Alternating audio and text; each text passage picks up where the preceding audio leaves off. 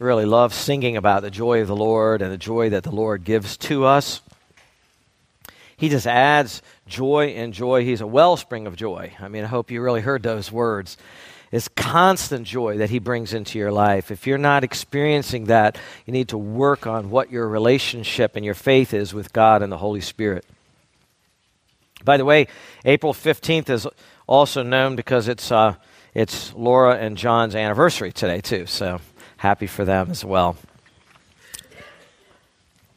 In Matthew chapter 5, verse 16, Jesus said, Let your light shine before men in such a way that they will see your good works and, do you remember what? Glorify your Father who is in heaven. Let your light shine so that people can see you, but not praise you praise God for what they saw in you. That's what I'd really like to talk with you about today. How in our lives we can glorify Jesus, particularly at those moments in our lives where we get some credit, some praise, some some trophy, something like that, where we're put on a pedestal and we can take that moment and we can turn it into glory for Jesus Christ. That's what Peter did in the passage we're going to turn to. Open to uh, Acts chapter 3 and uh, to verse 11, if you would. And uh, we're going to be looking at that and talking about the shining of our lights in the world and how that can be a time of temptation, that can be missed opportunity, or that can be a great moment where we actually do something wonderful for the Lord. And we even think about that as a moment that God has given to us so we don't fail to use that moment, whether it's in the workplace or whether it's just a, a smaller kind of a environment where um, you're given some credit, maybe even a one on one conversation where someone says something wonderful about you that you will take that moment and realize God gave that moment to you. Your light is shining. Don't miss it. Don't miss that moment and see how God can use you. It's Acts chapter 3, 11 through 16. I'll go ahead and read it. Remember, this is right after the healing of the lame man. While he was clinging to Peter and John, all the people ran together to them at the so called portico of Solomon, full of amazement. But when Peter saw this, he replied to the people, Men of Israel, why are you amazed at this? Or why do you gaze at us, as if by our own power or piety we had made him walk? The God of Abraham, Isaac, and Jacob, the God of our fathers, has glorified his servant Jesus, the one whom you delivered and disowned in the presence of Pilate when he had decided to release him. But you disowned the holy and righteous one and asked for a murderer to be granted to you, but put to death the Prince of Life, the one whom God raised from the dead, a fact to which we are witnesses. And on the basis of faith in his name, it is the name of Jesus which has strengthened this man whom you see and know and the faith which comes through faith through him has given him this perfect health in the presence of you all. Now he goes on in the sermon, but we're going to take that chunk for today and kind of focus on that. So I always like bringing back the uh, context in which we're learning these truths. This is all about the early church. We're studying the early church so we can understand how to live ourselves. And we're seeing the early church here doing exactly what Jesus commanded them to do. You know the Great Commission, you know, make disciples of all the nations, right? They're doing that here. They're starting in Jerusalem. Back in Acts chapter 1, verse 8, Jesus said, You will be my witnesses. He meant that literally to the apostles because they'd actually seen him. And you will start where? You'll start in Jerusalem, and then it will spread to Judea, and then into Samaria, and then just keep going to all the nations, to the very ends of the world. Well, what are they doing here? What is Peter doing? What is John doing? What is the church doing? And the answer is they're promoting the gospel. They are they're teaching sound doctrine. They're doing what the Lord Jesus told them to do. Um, there are many today that are telling the church that the church should be busy doing other things. And they're trying to, divide, uh, to arrange an agenda for the church. That's not the agenda Jesus gave the church. We need to remind those people that the church is not our church. The church is whose? It's Jesus's. He is the head of the church. He's the one who started the church. The Holy Spirit formed the church. So the only agenda that we are concerned with as a church is the agenda that Jesus gave to the church. We're being told that the job of the church is to try to stamp out hunger, world hunger, or to educate the masses. There are many churches that are into that. Or to work for social justice. That's being said very loudly now. Or to warn of whatever the issue may be global warning. This is not what Jesus Christ told the church to do. It may, some of that work is fine work to do. Um, some of that is good, good things to do. But that is not the purpose of the church of Jesus Christ. The church was given very clear and specific marching orders, and we are not to deviate from that, even on something that we think is good, because we have something that we're doing that's better than good. Okay? It's absolutely essential we do the better thing, and that is the preaching of the gospel and the teaching of sound doctrine and the making of Christian disciples. Those other things are not what Jesus told the church to do. If Jesus wanted the church to do those things, Jesus would have articulated those things. He knew what he wanted the church to do, and he said, This is what I want you to do. You're going to be my witnesses. That's what you're going to do. And if you read the book of Acts as we're doing and study it, you see that the church stuck to the plan.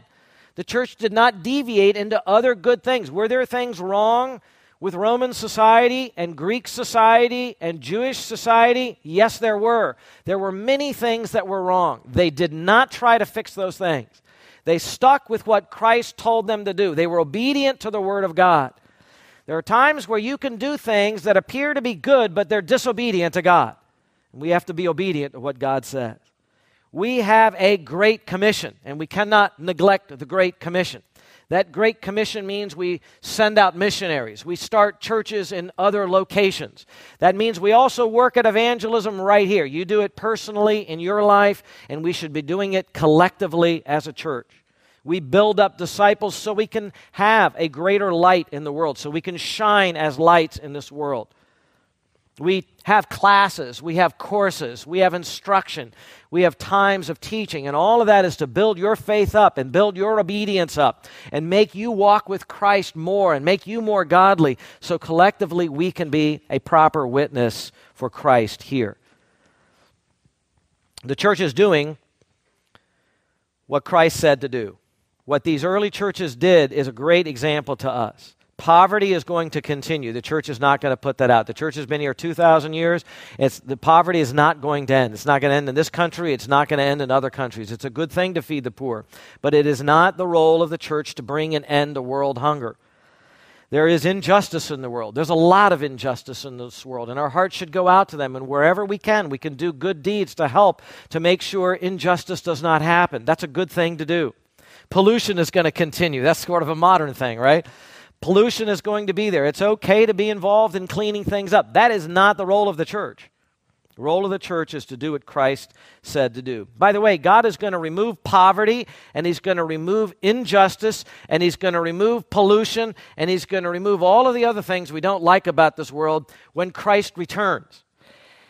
We're, our job is not to try to save society or fix the world. Christ is going to destroy unbelieving society. Our job is to save people out of that before the fire falls.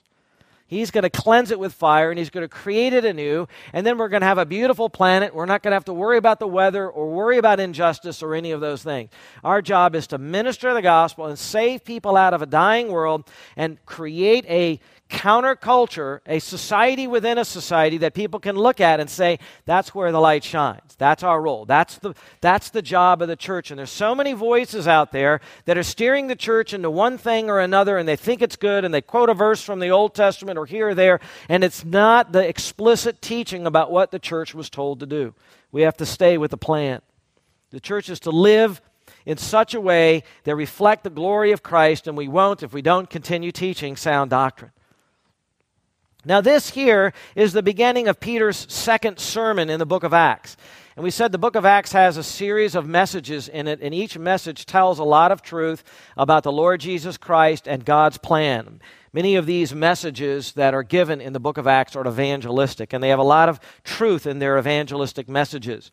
They accentuate the glory of Jesus Christ. They witness to the resurrection. Over and over again, you will see not a dominant theme about the death of Christ, but a, a dominant and recurring theme about the resurrection of Christ. Some people call this second address by Peter the colonnade sermon. We had the word portico, but it was in a place where there was a colonnade, the colonnade sermon. This sermon is actually very similar to the first sermon, and that sermon is called the Pentecost sermon, just for comparison sake. Both of these addresses are by Peter. Both of these addresses are to the men of Israel, to Jewish people. Both of these uh, sermons are evangelistic in nature. Both of them stress the resurrection of Jesus Christ. Both of them charge the Jews with killing their king, their Messiah, and, and very pointedly do that. Both have a heavy Christological focus to them. Here, if you look through this sermon, Jesus is called the servant of God. That's an important title. We'll talk about what that means. He's called the Prince of Life, or some of your translations will have author of life. He's called the Holy One, not just holy, but the Holy One. He's called the Righteous One. There are, however, some differences between the two addresses. This sermon offers more hope to the nation of Israel than the first one did, and we'll see that as we go through it. This sermon also places more emphasis on the needed response by the Jewish people. This sermon makes explicit the need to receive God's grace by the vehicle of faith. And this message focuses on Israel's rejection of Jesus and gives even greater detail in that pointed charge to them. So there are two sermons, and you put them side by side, and you could see, well, one sermon put a lot of emphasis on teaching and explaining Christ. The next sermon put some emphasis on that, but put more emphasis on telling the people how to respond to the gospel. Both of those examples in evangelism are helpful to us. Sometimes we need to take with unbelievers more time to explain to them what they do not understand. At other times, we've already done some explanation and we have to urge their response to the gospel. And you see that happening more by Peter in, uh, this, in this message. So, this sermon also, I think we can take it and we can divide it into those two main sections. The first part, which we're covering today, is kind of Peter's defense of Jesus and defense of the gospel. That's verses 11 through 16. We'll try to cover all of that today. The second part of the sermon is him urging the response, and that starts in verse 17. This sermon's connection to the previous healing of the lame man should be obvious to everybody if you properly understand how God took Jesus and exalted Jesus, then you'll have no problem understanding how it is that a lame man could be completely brought to health. In other words, the glorification of Jesus led to the power that comes in the name of Jesus, and that power was on display by Peter and John in the healing of this man who was born a cripple. And all of this leads to the praise of Jesus. And that's kind of our application for today in this sermon. The, the scripture says that God glorified his servant Jesus. Peter understood that, and now Peter is glorifying his servant Jesus, God's servant Jesus. And then as we reflect on what God did to Jesus, what Peter was doing for Jesus, we ought to, we ought to listen to that and we ought to take that and say, you know what our role is? Our role is to go out there and to glorify Jesus as well, right? So Peter takes three actions here to give Jesus the glory. That's our outline. Three actions to give Jesus the glory. First, he deflects the glory from himself. That's in verses 11 and 12. Second, he describes the glory of Jesus. He talks a little bit about who Jesus is and how they treated him. That's in verses 13 through 15. And then he just simply declares the, the glory of Jesus' name. So he deflects the glory, he describes the glory, and he declares the glory. That's our outline. Let's start with the deflecting of the glory. And this is so helpful to us. This is so beautiful in verses 11 and 12. Look back at it. While he was clinging to Peter and John, that's the lame man who's no longer lame, all the people ran together to them at the so called portico of Solomon, full of amazement. Full of amazement. So the healing is accomplished. The healing is completely done. Remember, true healing of God, they're healed instantly, they're healed completely, and then it brings glory to God. All of that happened. All of that has happened. And what happens after that? Well, the crippled man, that dear crippled man, is no longer crippled. We'll just call him the uncrippled man. I don't know what to call him. He's healed now. He's brought to full health. He decides he's going to cling to Peter and John. I mean, he's probably just hanging on to them, you know, on his arm or whatever it is. We don't know where the friends are. We don't know where the family is he looks like he's alone here, but he doesn't want to be alone, so he's clinging to his healers. Maybe he's doing that just out of joy. Maybe he's doing that as a testimony to let everybody know these are the guys that healed me. This is how I'm walking. Remember, this is the greatest event in his life up till this point in time.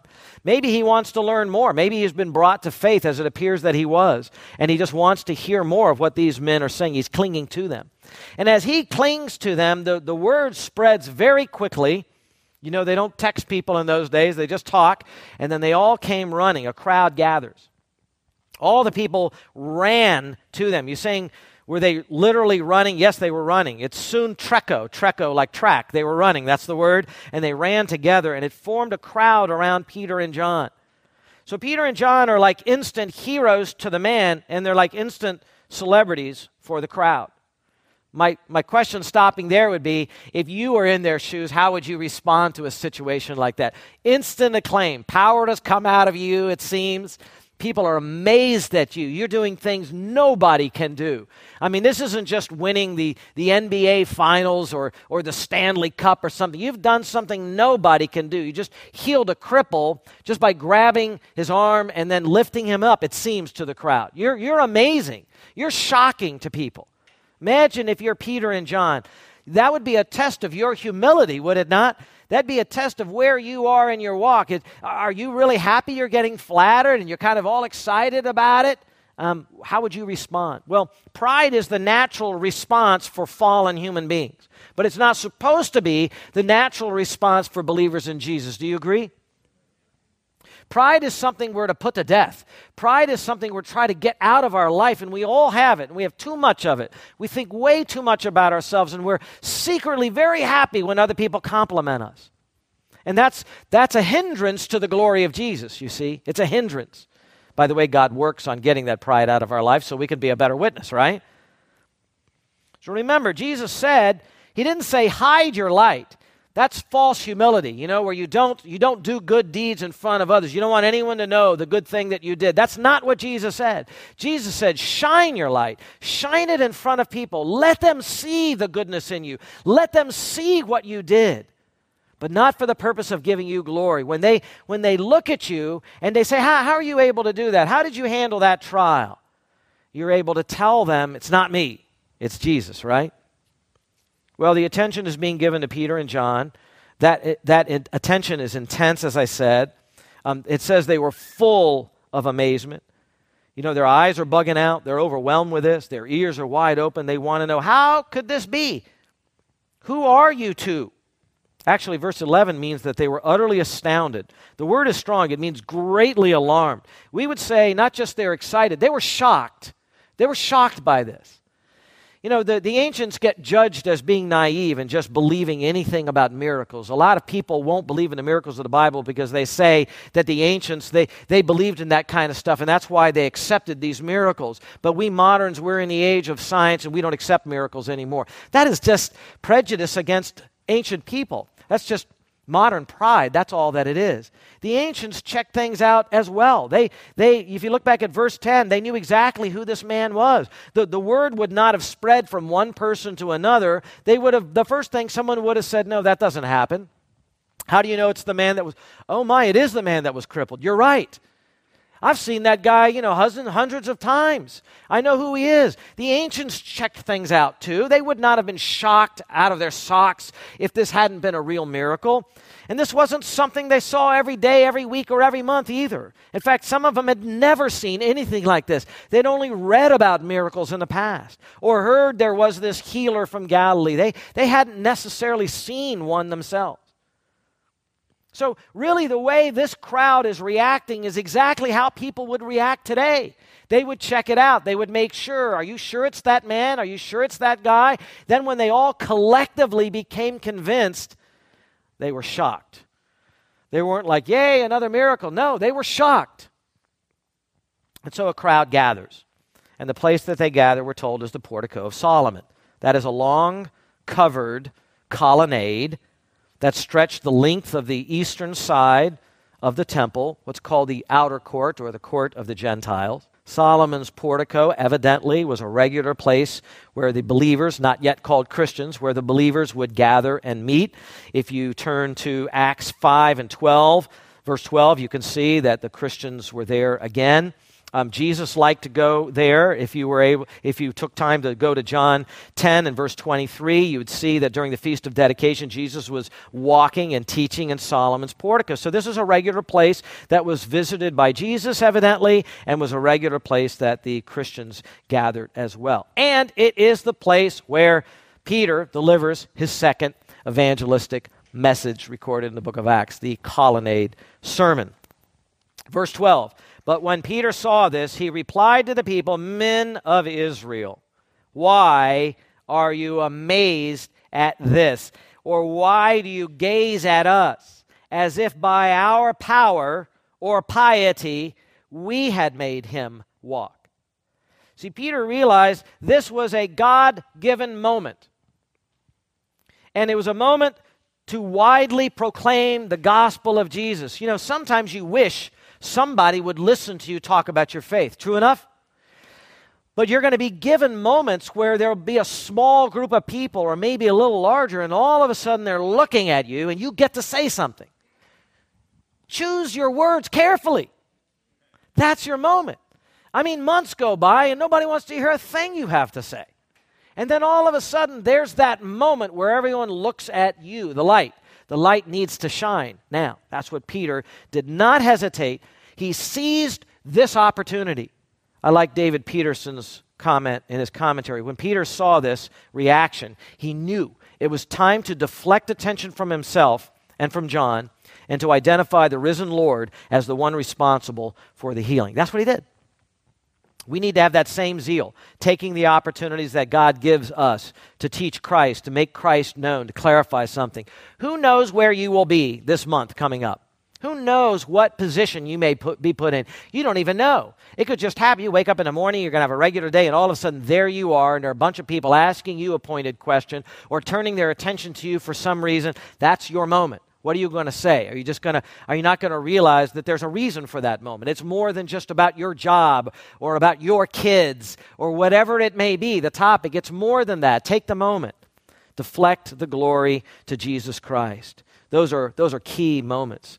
Even collectively as a church, we ought to realize when God has given us opportunities, when we have an ability to get the word out, we're not supposed to balk at that. We're supposed to take what God gives to us, the resources that we have, the technology that we have. We're not to look at that and say, oh, that's there. No, God has granted that to us. The internet, whatever it may be, as an opportunity to, to get the word out. We're not doing enough to do that. We need to realize that that's that's power, that's ability. That is something that God has given to the church, and we should be using that.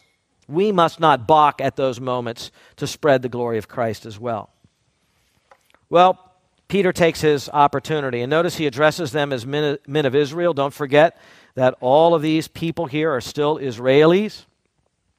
Peter is acting here as the lead apostle as well. By the way, little note, you know, we hear John's name there.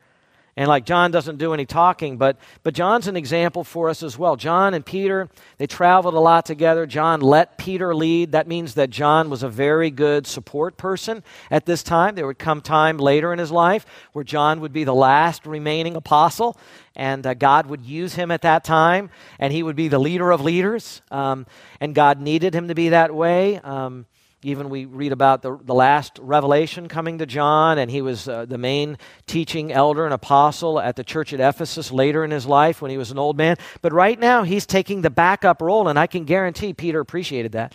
I, it's so nice to have assistance and support people that are right there along with you in ministry. That's an important ministry as well. Notice that. That's John's role. Being fully aware of what had happened Peter asks to lead into his sermon two questions of the people because he knows what's on their mind. First, why are you amazed at this miracle? Okay, a man who was born crippled is now walking. Why are you amazed at that? Now, we might ask, that, that seems like a dumb question. Why are we amazed at that? Because that doesn't happen. That is amazing, you know? But, I mean, really, if you think about what had been happening, Jesus had been doing lots of miracles. They had to have heard of it. And, and, and many of those miracles, and they were all to point towards him, anyways, right? And, and the early church had been doing some, some miracles. So, so why were they amazed at that? They didn't really need any more evidence that, that um, God was working. Um, lots of evidence had already been provided.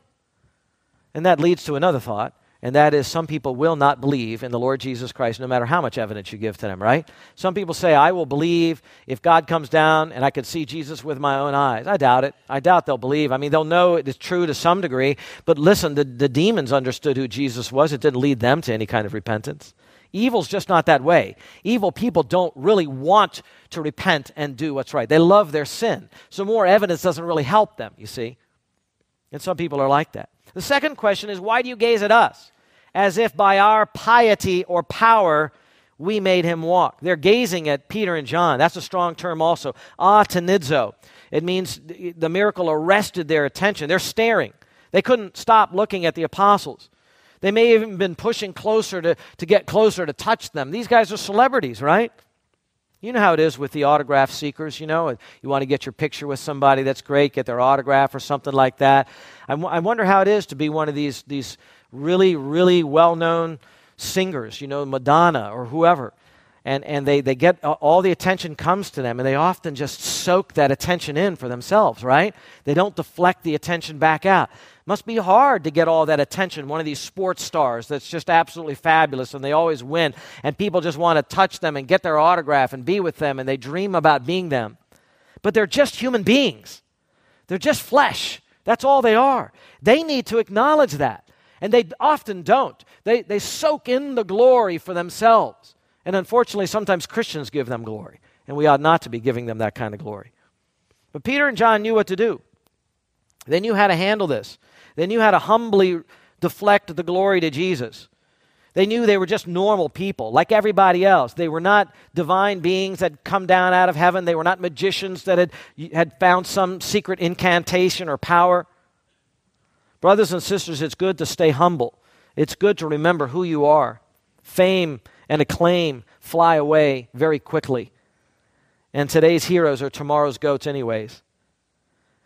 Peter mentions two attributes here that the crowd thought that might have caused the healing that they had. First, he mentions their piety, that's godliness, eusebeia. It indicates a person's relationship with God. It wasn't their godliness that, that made the healing. There are lots of godly people that do not have power for healing. Then they mentioned the second attribute, and that is power, dunamis, as if they had some power inside of them, you know you know, nowadays you think people watch too many movies, right? Power comes out from different people and there's all these superpowers. We don't have any superpowers, okay? If there's something amazing that happens through us, it's the power of God, not us. Last message, I mentioned that there are many people, really most, who do not understand the power of God. They're like the Sadducees of old, I said. They don't understand the power of God, Jesus said. They look at the universe and they say it must be 14 billion years old because they look at the natural processes and they do their math and they project backwards and they say that's how long it would take for the Big Bang to lead to where it is now. They do not understand the power of God. They seem to understand the power of nature, but they do not understand the power of God. An all powerful God doesn't need any time to make an entire universe and all the light connectors in the universe. He just needs to speak. He doesn't need a big bang. He is the big bang.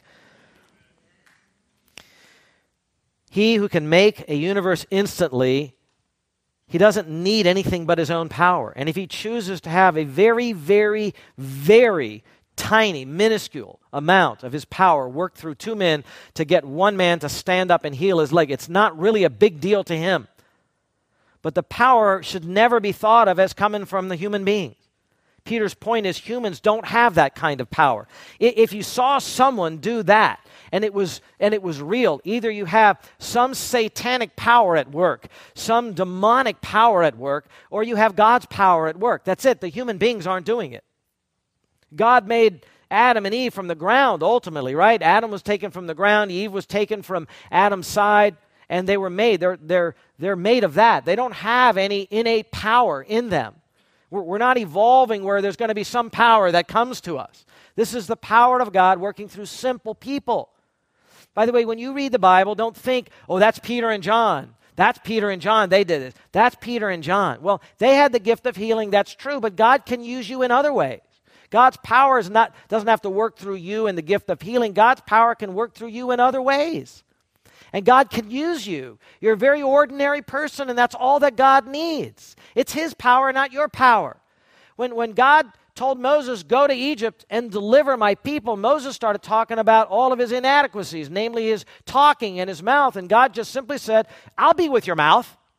And when Moses didn't believe that, it wasn't because of a poor self image. God got angry at him and said, You just aren't trusting me. You're not believing that I can use you. Well, Peter and John believed that they could be used. The power did not come from them. But when, when the power went out and they saw the people misunderstand and they got all the acclaim, they directed their eyes to Jesus. And that's what he does next. He describes the glory of Jesus in verses 13 through 15. That's our second point. He describes the glory of Jesus.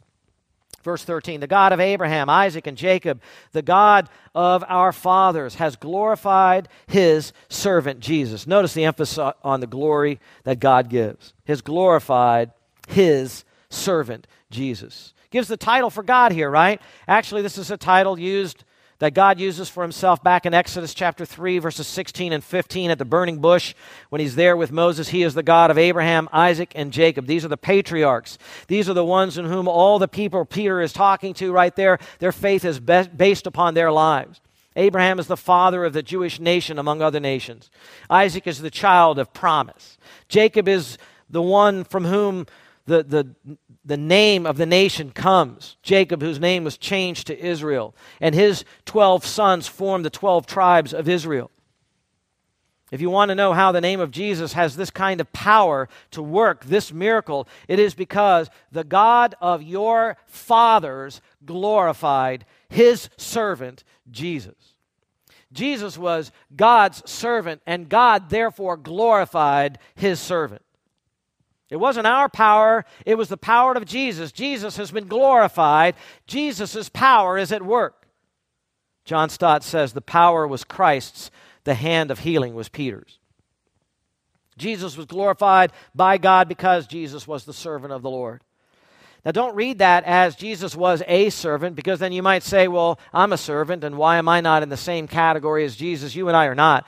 We're servants of the Lord. He was the servant of the Lord. This is actually a, an allusion to the Isaiah prophecies starting in Isaiah chapter 42 and working through particularly chapter 53 of Isaiah, that famous chapter, where Isaiah was writing of one that would arise in Israel and would be the servant of the Lord. And, and he would end up being the king of the nations, but he would suffer. He'd be the suffering servant, and then he would be the glorified servant. And these prophecies were made 700 years before the life of Jesus. And so, so Peter is alluding to that, that Jesus is that, that person that Isaiah was talking about, that servant of the Lord. Jesus is that servant, and now God has done for him what he promised he would do. He has glorified him. In fact, in this sermon, Peter alludes to Jesus' death, which Isaiah talks about, to Jesus' suffering, which Jesus, which Isaiah talks about, to Jesus being the righteous one, Isaiah also talks about that to, to the blotting out of sins, which Isaiah mentions. So Jesus is not just a servant, he is the servant of the Lord. And though Jesus was killed, God has now glorified his own servant, Jesus. So the pattern in that prophecy has been fulfilled by Jesus, is what Peter is saying. Jesus is that suffering and now glorified servant of the Lord. God glorified him. Yes, but now comes the tough part because though God glorified him, now Peter had to remind the Jews of what they needed to repent of. Why why he would have to preach to them. You know, you have to have tough love. You have to give the bad news to people before they can accept the good news. You have to look people in the eye and tell them the truth about themselves, and that is exactly what Peter does as a good example to us. He says, You Jews rejected him. Look at verse 13, the middle of verse 13 the one, in other words, the one God glorified, the one whom you delivered and you disowned in the presence of Pilate when he had decided to release him. That's pointed. That's strong. And he goes on, verse 14, but you disowned the holy and righteous one. Who disowns holy and righteous one? Unholy and unrighteous people, right? You disowned the holy and the righteous one and asked for a murderer to be granted to you. But put to death, what irony, the Prince of Life. Peter charges the Jews with their crime. Really, he charges them with four crimes.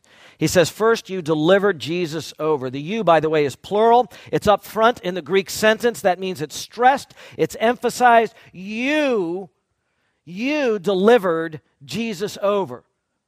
You turned Jesus over to Pilate. Pilate wouldn't even have had him if you hadn't brought Jesus to him. You did that. You arrested him in the garden. This is strong. And then the second crime, he says, You disowned him. You disowned Christ. That word is arneomai. It means you denied Christ in the presence of Pilate. Pilate had decided to release Jesus.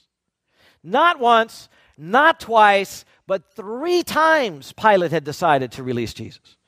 Luke records all of that in his first work, the gospel. Luke 23, verse 4. Then Pilate said to the chief priests and the crowds, I find no guilt in this man. First time. Luke 23, 14 to 16. And Pilate said to him, You brought this man to me as one who incites the people to rebellion, and behold, having examined him before you, I have found no guilt in this man regarding the charges which you make against him. No, nor has Herod, for he sent him back to us, and behold, nothing deserving death has been done by him. Therefore, I will punish him and release him. That's twice. Luke 23, verses 21 and 22. But they kept on calling out, Crucify, crucify him. And Pilate said to them the third time, Why? What evil has this man done?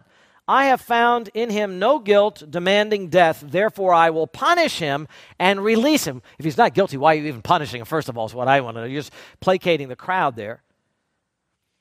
Peter points out that Pilate has become a witness against you Jews. He wanted to release him three times. You kept him from doing that.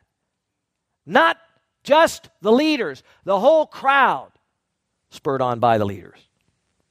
And so, by the way, in Luke 23 25, to finish all of that, it says Pilate surrendered Jesus to their will. That's very telling. They disowned the holy and the righteous one. The Holy One is a title of deity. There's no one holy in that, in that sense but God alone. He is holy, and when you visit God, you have to go into the Holy of Holies. In Leviticus 11, he said, You shall be holy, for I am holy. God's holy.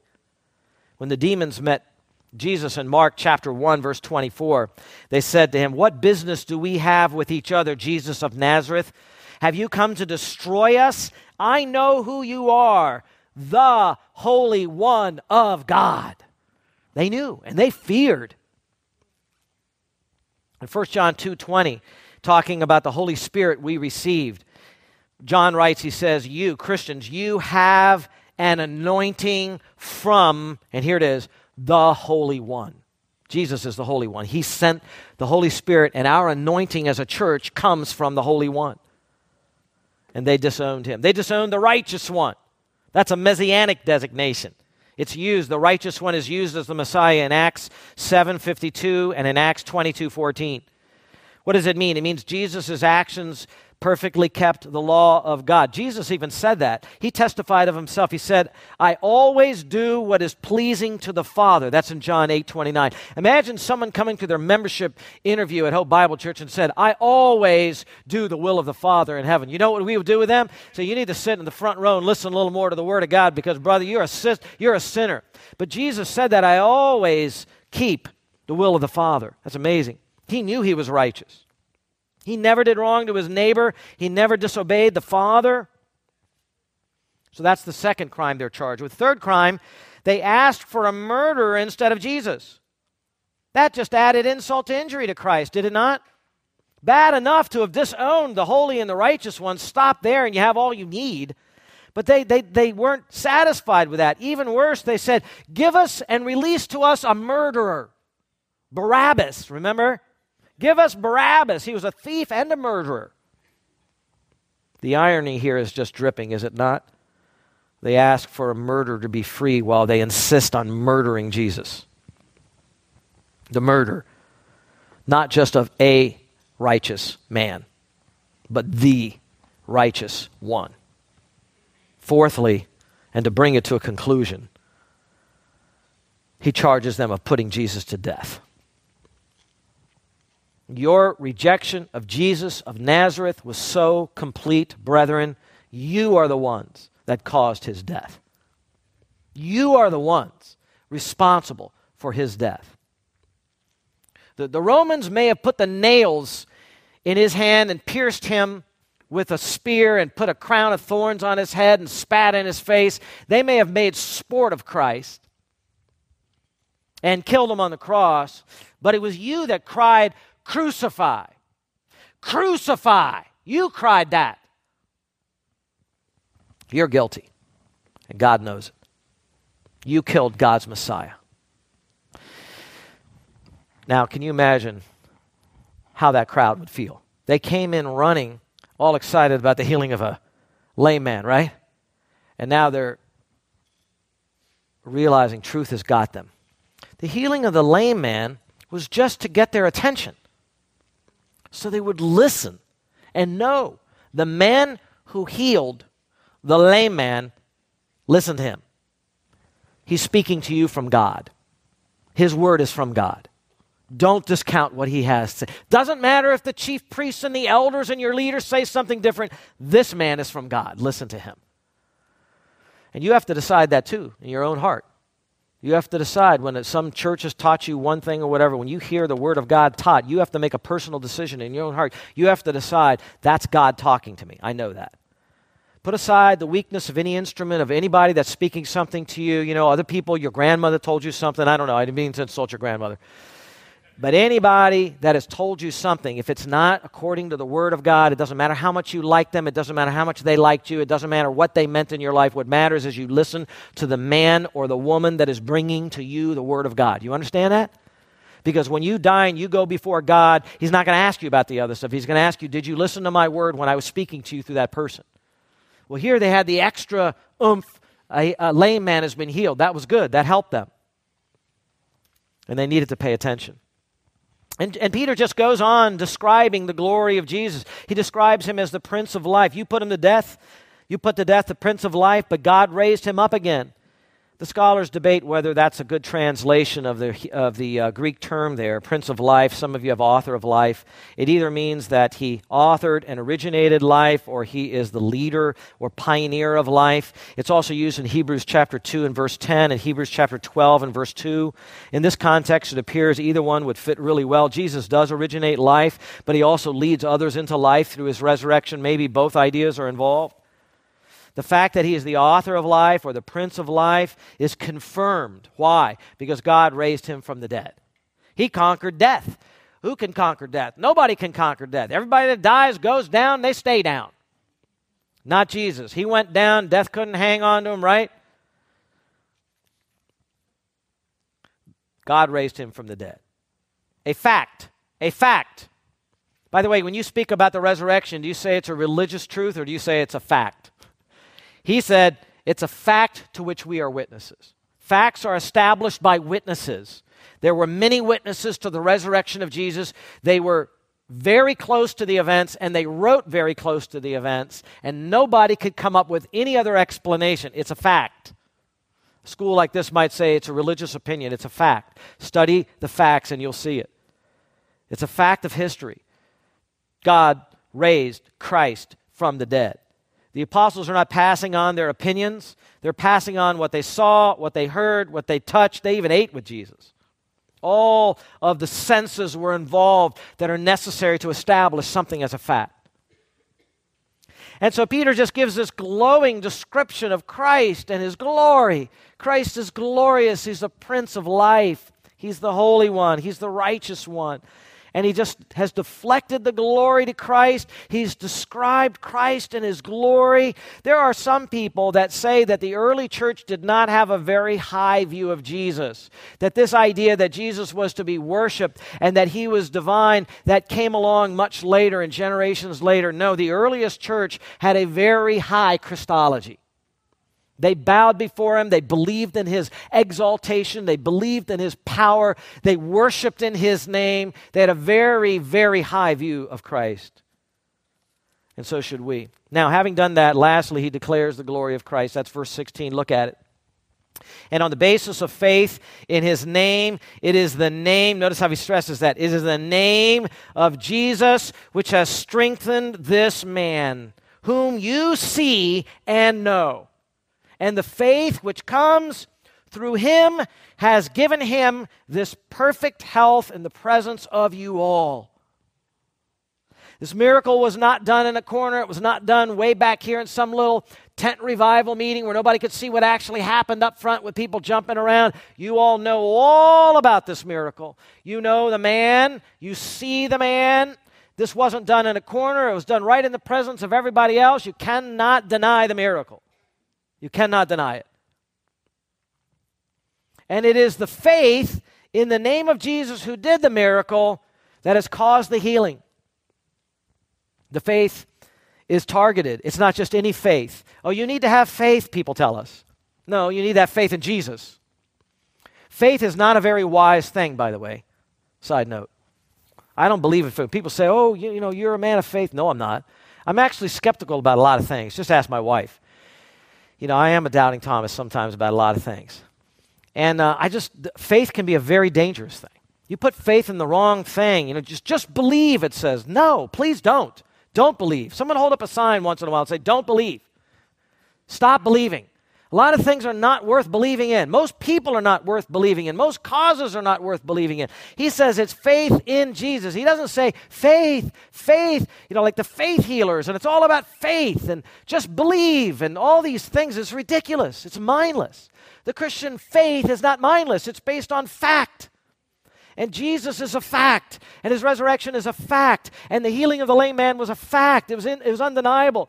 And it's faith in the name Jesus that caused the healing. So Peter is very targeted about that. Well, people come up and they say they talk about God in some generalities. Don't let them do that. Bring it back. No, we're talking about the, we're talking about the Jesus of the Bible here. Be particular. You know, you know the Jesus of Matthew, Mark, Luke, and John. That Jesus is what I'm talking about. You have to be very specific because Satan has all of his faiths out there. Satan is a religious person. Satan doesn't mind faith. He'd like faith. He'd like people to have faith in him. But we need to give the glory to Jesus of Nazareth, the Son of God, risen from the dead. That Jesus. And be very clear about it. And that's what he did. He declares the glory of this. The faith, by the way, the, that is spoken of here is the faith of the apostles. Remember, the apostles were clearly the ones who believed in Jesus to perform the healing. That lame man did not approach them and ask for a healing. He didn't even know what was happening to him until it was actually happening. Peter and John were given the gift of healing and they exercised it by faith.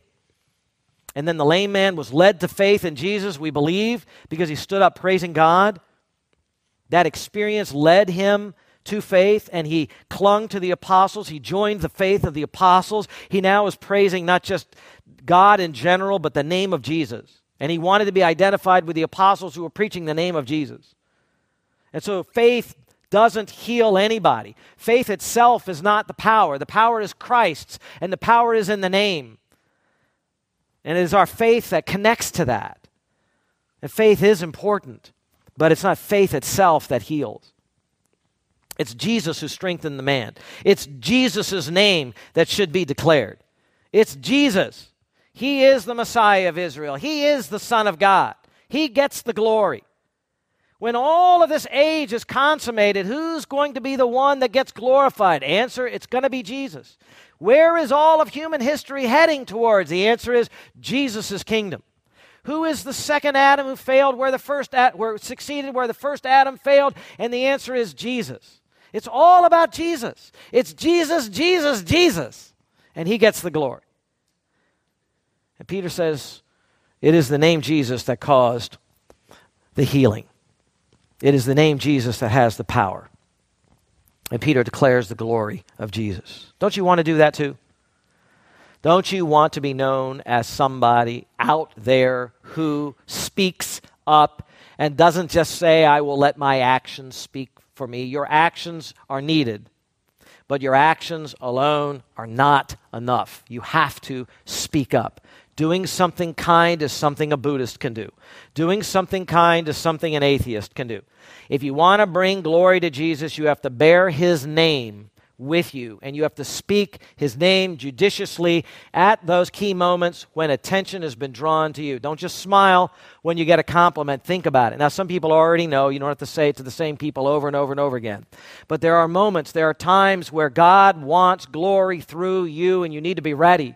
You need to be like Peter and John and what they did. Be ready to speak his name. Describe who you're talking about and declare his glory. You, you see me standing as a man. You see me standing here as a woman, as a mom, as a dad, as a worker, as an athlete, whatever you do well, a musician, whatever it is. You see me and you think this is great. I, I want you to understand and know that, that I, by myself, am a miserable failure. I by myself am a lawbreaker against God. God gets the glory in my life because He took a willful sinner and He turned me into someone who would be obedient to Him. And, and if He does anything good through me, all the praise goes to who? Jesus Christ. Give Him the glory in your life. Amen? Father, be glorified in our lives and in our words. Thank you for Peter and John. Thank you for the faith we have even to believe in your Son. Bless us as we come to your table and glorify your name even more. Amen.